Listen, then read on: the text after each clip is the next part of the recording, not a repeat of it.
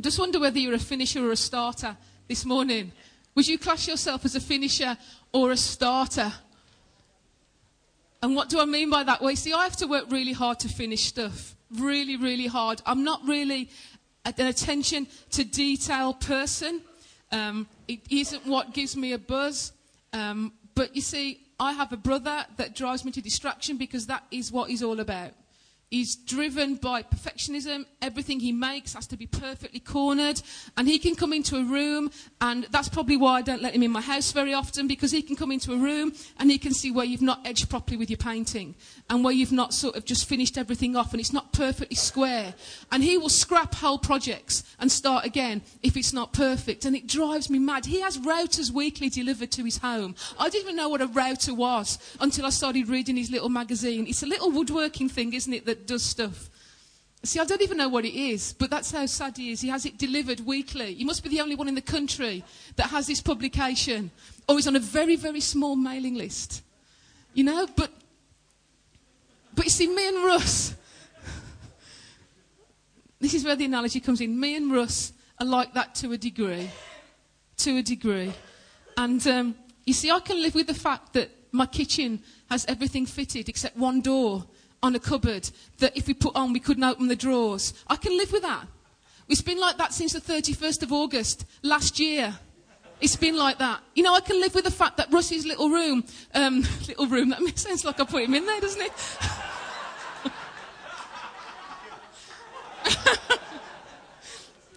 Russ's kennel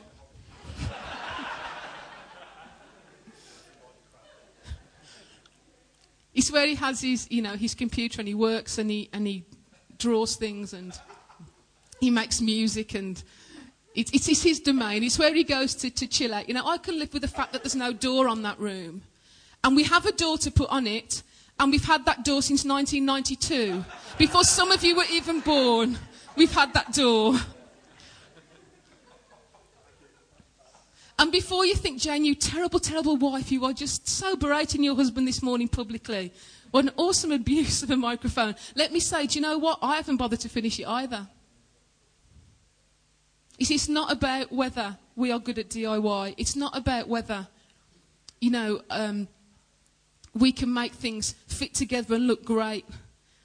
Do you know, the truth is, actually, those things aren't important enough for me to finish. That's the truth. They don't cross my mind for me to finish them. It doesn't drive me to distraction. Maybe you're a person that goes into a room and you have to put something just right so that it's just great. And you'll know if something's been moved. I couldn't tell if anything had gone out of my living room, let alone been brought in. I couldn't. Because it's not important to me. Because my kitchen functions really well without the door. It does what it's supposed to do. But I do know that there's that feeling that you get when you finish something. When you finish something that's really, really taken, you've poured yourself into it and you've given into it. And that feeling that you get, and you just think, man, that's finished. Because completion is really, really important, isn't it? Completion is really, really important. And here we have Nehemiah and um, after all the opposition and trouble and strife and threats and ridicule, he's there. Well, who's laughing now because the job is finished? And if you've got your Bibles, if you can go to Nehemiah chapter 6, and we're just going to pull some stuff out of this morning, and we're going to look at why it's important to finish, why it's important to finish well, why it was important for Nehemiah, but then why it's important for us as a body of people to finish. And we're going to read from Nehemiah 6, verse 15. And it says so the wall was completed on the 25th of Elul in 52 days. So the wall was completed on the 25th of Elul in 52 days. Now, what sticks out to you in that verse? What word, what phrase? Is it completed? Is that what jumps out at you from the phrase there? It was completed. Actually, the phrase that jumps out to me is 52 days. 52 days. Man. Can you imagine the relief it must have been to finish that war? That's all they've been doing for 52 days. All the hard work, all the sacrifice, everything that was poured into those 52 days. And it was obviously longer for Nehemiah. It was obviously longer for him. It's only been about nine months since he first heard about the state of the war and the state of his city. And four of those months he spent in prayer. So that leaves us with five months where all this work and all this activity had to be done.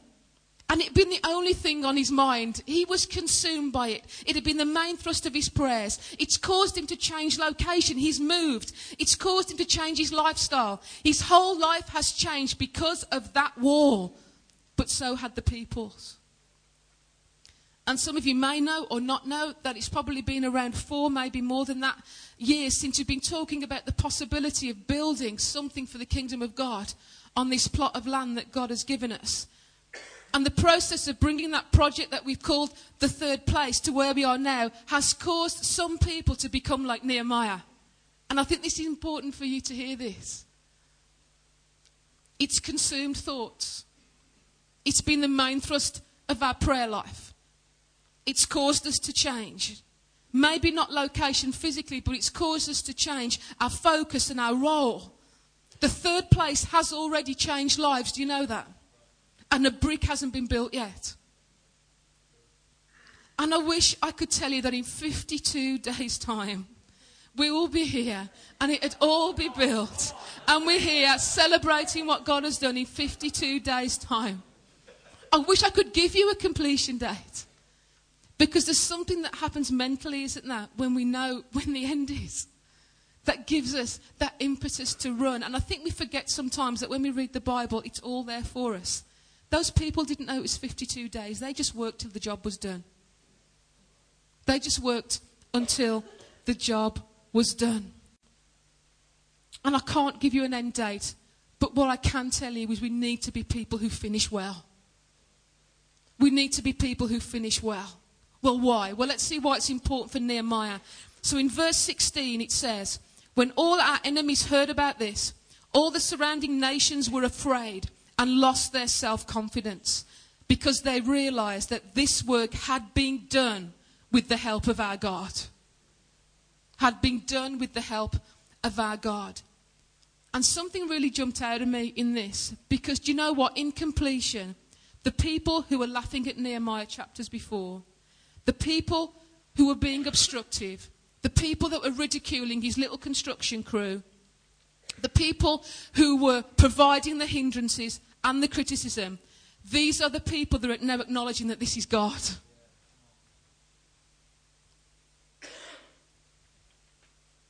You see, we can't embark on a project like the third place and leave it half built and half done. We can't. We can't leave it with some doors missing. Can't leave it with the room not painted. We can't leave it with the space not big enough to holistically, you know, provide for our community the needs that God is putting in our heart for us to meet. Why?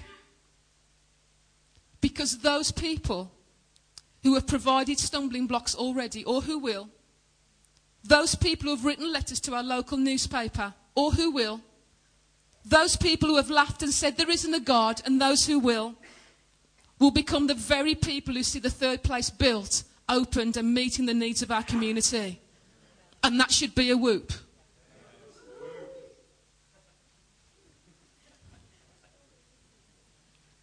Why will they? Because they will see the accomplishment. They will see how a body of people have worked together. They will see how we have stood against opposition. They will see how we have faced ridicule and pointing fingers and said, well, shouldn't the money be spent somewhere else? they will see the thing built to completion. Then it won't matter about a letter complaining about our food bank. Why? Because they will see, or may even be the recipients of themselves, food from that very food bank. It won't matter whether statutory agencies have helped to secure funding and whether they've placed hindrances, whether they've not been as supportive as they could have been. Why? Because they will see needs in our community being met as a whole. It won't matter. They will be the people that will lose maybe some self confidence in what they've thought and believed because they will realize that this work, this work has been done with the help of our God. You see, with them or without them, the wall was built. With them or without them, the wall was built. And the people around Nehemiah realized the work was done with the help of our God. And the people around us will. Well, I'll let you make that link yourself because you need to. You need to make that link. You see, I can tell you where God has blessed. I can tell you about how God has brought us on the journey. I can tell you that God is partnering and God is working alongside us. But unless you make that link and you own the fact that God is working with us and God is standing with us and God is resourcing us, you will never own the inheritance that God wants to pour into this place. You have to make that link yourself. You have to realize that this work is being done with the help of our God. Nehemiah 7, verse 4. Now the city was large and spacious, but there were few people in it, and the houses had not yet been rebuilt. So my God put it into my heart to assemble the nobles, the officials, and the common people for registration by families. You see, Nehemiah could have sat back and thought, that's a great war. What a great wall.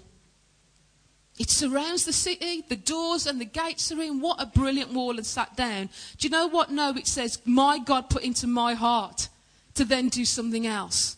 The completion meant that families could move back into that city. It meant rebuilding homes. It meant rebuilding lives. You see, could it be that God had a bigger idea in the first place than what he let on to Nehemiah?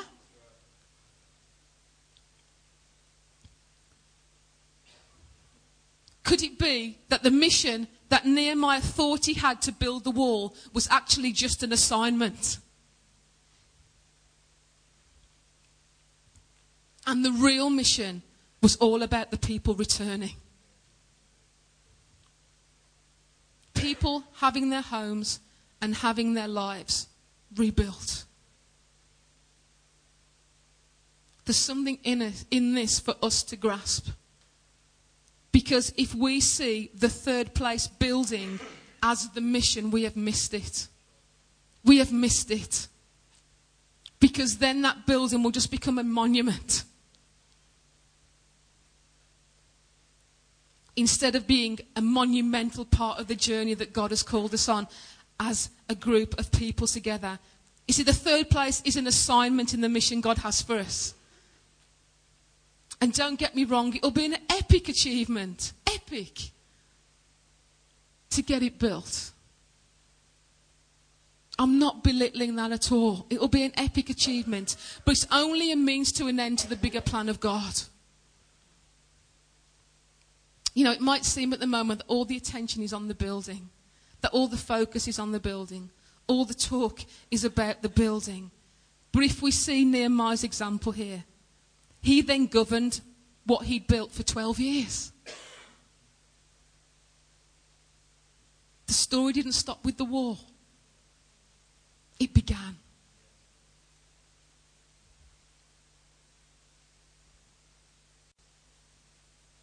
The completion did mean that he was able to finish the work God had put on his heart to do.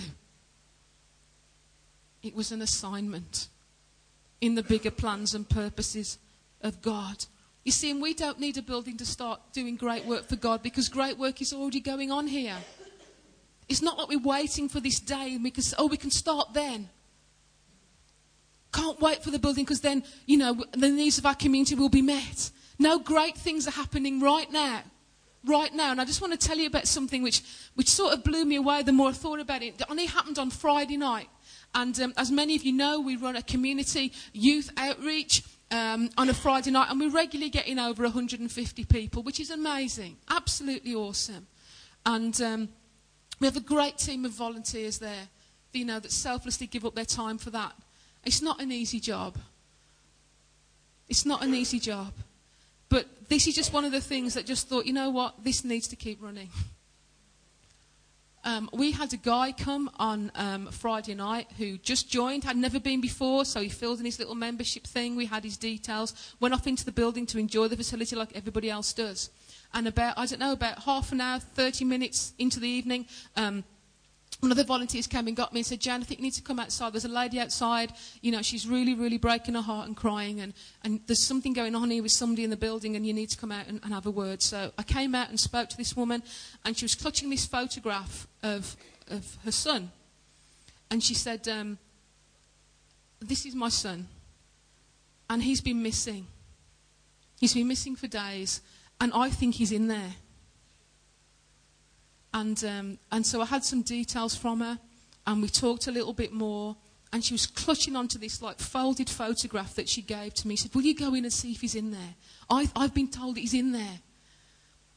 And coincidentally, or God incidentally, whichever word you'd like to use, we had um, our local um, PCSOs, community police officers, with us on Friday night, all three of them. Um, they're supposed to pop in and have a look and then go out again, but they stayed all evening and um, enjoying the facilities and the cups of tea and keeping Hellzoing safe from the inside.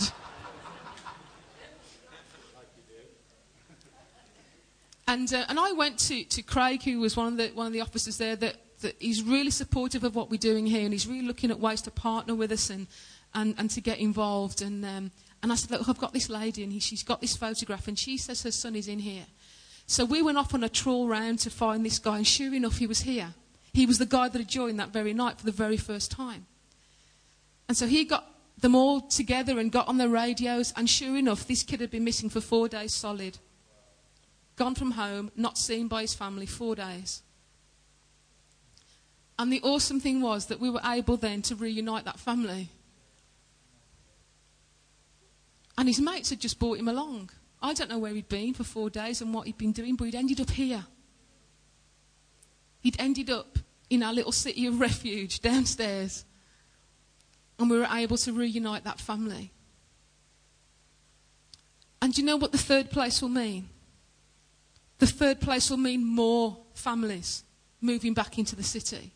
The third place will mean more lives being rebuilt. The third place will mean more needs being met. It will be, mean more people encountering the goodness of God. And not just that, they will then become the people that God will give the next assignment to on the mission that we have as a group of people. And who knows what will come out of that little family reuniting there? I don't know. That's given over to God now. But we had a safe place here where that lad could come and we could work and start to work some of that through with him. Derek Redmond, the best form he's shown since he broke the British record. Kevin Hernandez has got uh, Redmond to aim at, and so too in line number three is Steve Lewis. But Redmond's got off very fast indeed, and so too is Ismail of Qatar. Down the backstraight, he's the fractional leader. Father of Nigeria has gone very quickly, and Redmond has broken down. He's on the track, kneeling down, and Derek Redmond, on his injury problem, the jinx has struck again.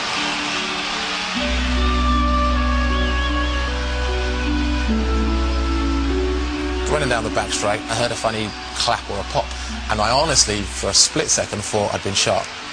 Uh, and then obviously I realised I've, I've, pulled a hamstring.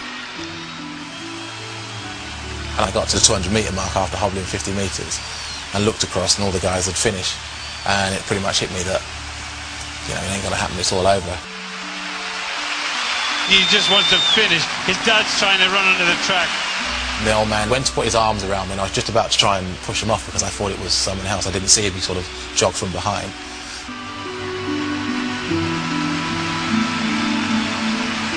Now in the greatest arena in sport, he's getting the cheer of the games.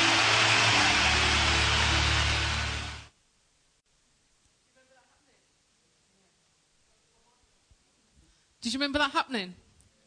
Do you remember seeing that happening live? And I remember um, how I felt when I saw that. And um, I don't know whether you can remember how you felt or how you feel right now in seeing that. You know, when his dad came on and just knelt by the side of him and lifted him up. And I, I wonder what he whispered in his ear as he took him down that back straight to the finishing line. I wonder what he said to him.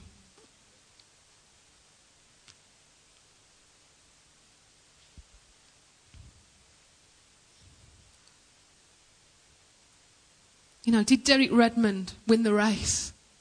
No. Did Derek Redmond finish the race? Yes. Did Derek Redmond finish the race well? Yes, he did. He did. And then at 7 p.m. on October the 20th, 1968, you know, a few thousand spectators remained in the Mexico City Olympic Arena. And it was almost dark, and the last of the marathon runners were coming through and um, stumbling over the finish line, as I imagine they would do. And, and finally, then the spectators heard this wailing of police sirens and, and a huge kerfuffle of noise, and they all turned as one to look at the gate to the arena. And in staggered this lone runner wearing the colours of Tanzania. Staggered into the arena. His name was John Stephen Akhwari. He was the last contestant to finish the 26 mile contest. And his leg had been injured, he'd fallen, he was blooded, it had been badly bandaged and tried to put back together. And he hobbled that final lap around the track, and the spectators rose and applauded him as though he was the winner. As one they stood and they cheered him on all the way to that finish line. And after he crossed it, some bright spark asked him, Why didn't you just quit? Why didn't you quit? And this is something when I read this that, that I think is really important for us to get this morning. This was his reply. He said, My country did not send me 7,000 miles to start a race. My country sent me 7,000 miles to finish a race. To finish a race. You see, finishing well doesn't happen by accident, it's a choice. It's a choice. And there's a guy called John Wesley that some of you may have heard of, and he was asked the question about why the early Methodists and, were, were so strong spiritually, were so full of zeal and so full of enthusiasm and so full of fervour. And he said, My people die well. That's what he said.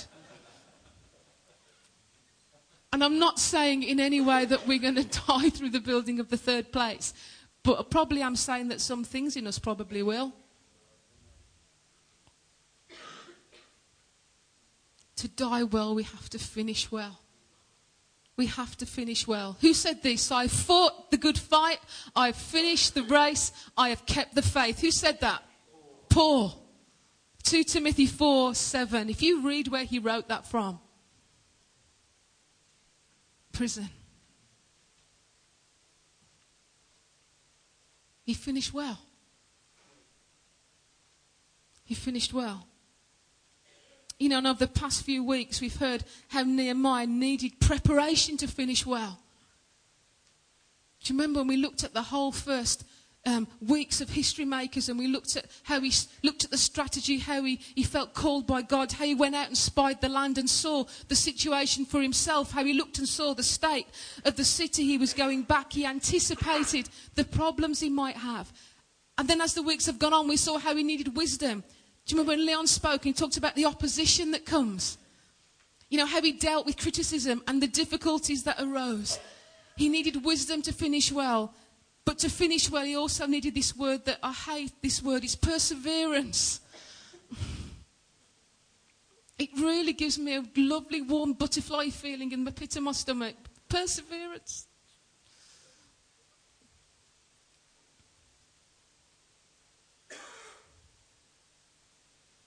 do you know what? There's, um, there's a thousand mile trekking trip, which is a real, real trip that you can do from um, British Columbia to Southern California.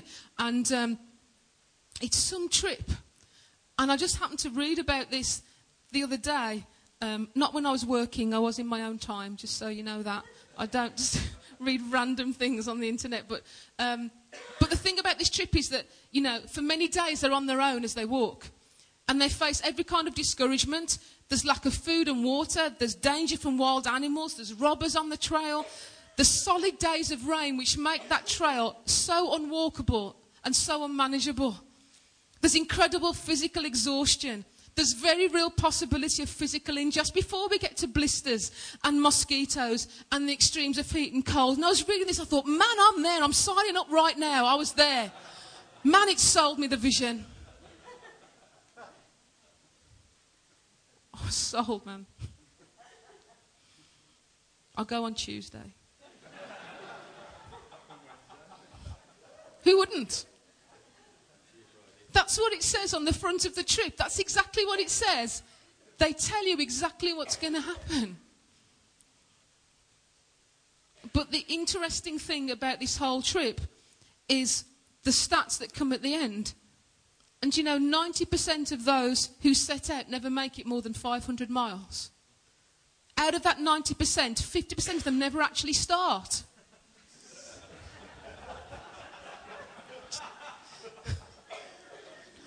that would be me. 10% only ever finish. And from those 10%, I've sort of pulled out a couple of parallels that I think we can draw to where we are right now. And some of it does involve, obviously, strenuously preparing and training. You know, I couldn't walk a thousand miles straight off. There is some sort of mind stuff that you have to do, and some preparation and some strategy and some training, obviously. But you know, the main discovery and the main thing I think as to why people fail or succeed is mental. You know, the real enemy to whether they complete the trip or not lies within themselves and not without. And so I think they make two important decisions before they step one foot over that starting line. I think they have already decided that they're going to finish the trip no matter what. And then I think they've expected bad things to happen and decided they're not going to be surprised by it. What do I mean by that? I mean that when the rains come and turn the trail into a quagmire, they're not disappointed and they're not upset because they expected the rain. I mean, when the clouds of mosquitoes descend like some biblical plague out of Moses and bite them all over, they don't quit because they're not surprised. They knew it was coming. They know, I think, that the key to finishing something like that is just putting one foot in front of the other, walking down the trail that's been marked out for them, walking down the path that they've chosen to walk until they get to the finishing line that they know is there. That they know is there. And somewhere out there, church, is our finishing line. And we find ourselves approaching yet another starting line. But we need to see everything from the perspective of eternity. What do I mean by that? I mean that people of faith are never settlers. You are always pioneers. Always pioneers. People of faith are always looking for God's preferred future. For God's preferred future. We don't settle for the present. We're always looking for God's preferred future and God's preferred kingdom to come and His will be done, aren't we?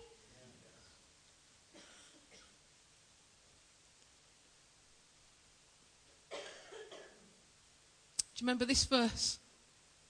Not that I have already obtained all of this or have already been made perfect, but I press on to take hold of that for which Christ Jesus took hold of me.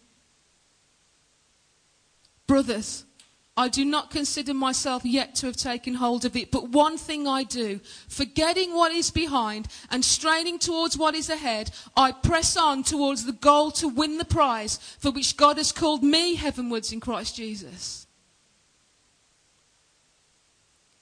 I press on to take hold of that for which Christ Jesus took hold of me. What did Christ Jesus take hold of you for? Could it be for such a day as this? Could it be for such a day as this? And you know, the Greeks had a really unique race in their Olympic Games, and the winner wasn't the first one to cross the finishing line. The winner was the runner who finished with his torch still lit. With his torch still lit. See, this isn't about who crosses first. It's about crossing together with our torches still lit. And I don't know where you are in your race today. You may have pulled up with a bit of a hamstring that you weren't expecting. But one thing I do know that there is times on this journey, and there will be times in the future months, where somebody will come alongside you and walk you to the finishing line. Because we want to finish together. We want to finish together. So, how do you keep your torch lit? And there are loads of ways, and I could mention loads of them, but I really want to encourage you. One of the ways we can keep our torches lit is by celebrating. Celebrating. Celebrating all those assignments that we have already completed that God has given us. Celebrating all those accomplishments that are going to come along the way in building the third place, both in our individual lives and in us as a community of believers. Celebration brings fuel to your torch. And we're going to celebrate for the last part of our being together this morning. Why? Because we are straining towards what is ahead. And we are pressing on towards the goal to which Christ has called us to. Why are we celebrating? We're celebrating every race you have run with your torch still lit. How about those things that have already happened to you this year and your torch is still lit? Praise God. All the hindrances that you've already stepped over and walked through and your torch is still lit. Praise God. All those times you've stood with your friends and you've stood with your family through tough times and places of hopelessness and even faithlessness and your torch is still lit. Praise God.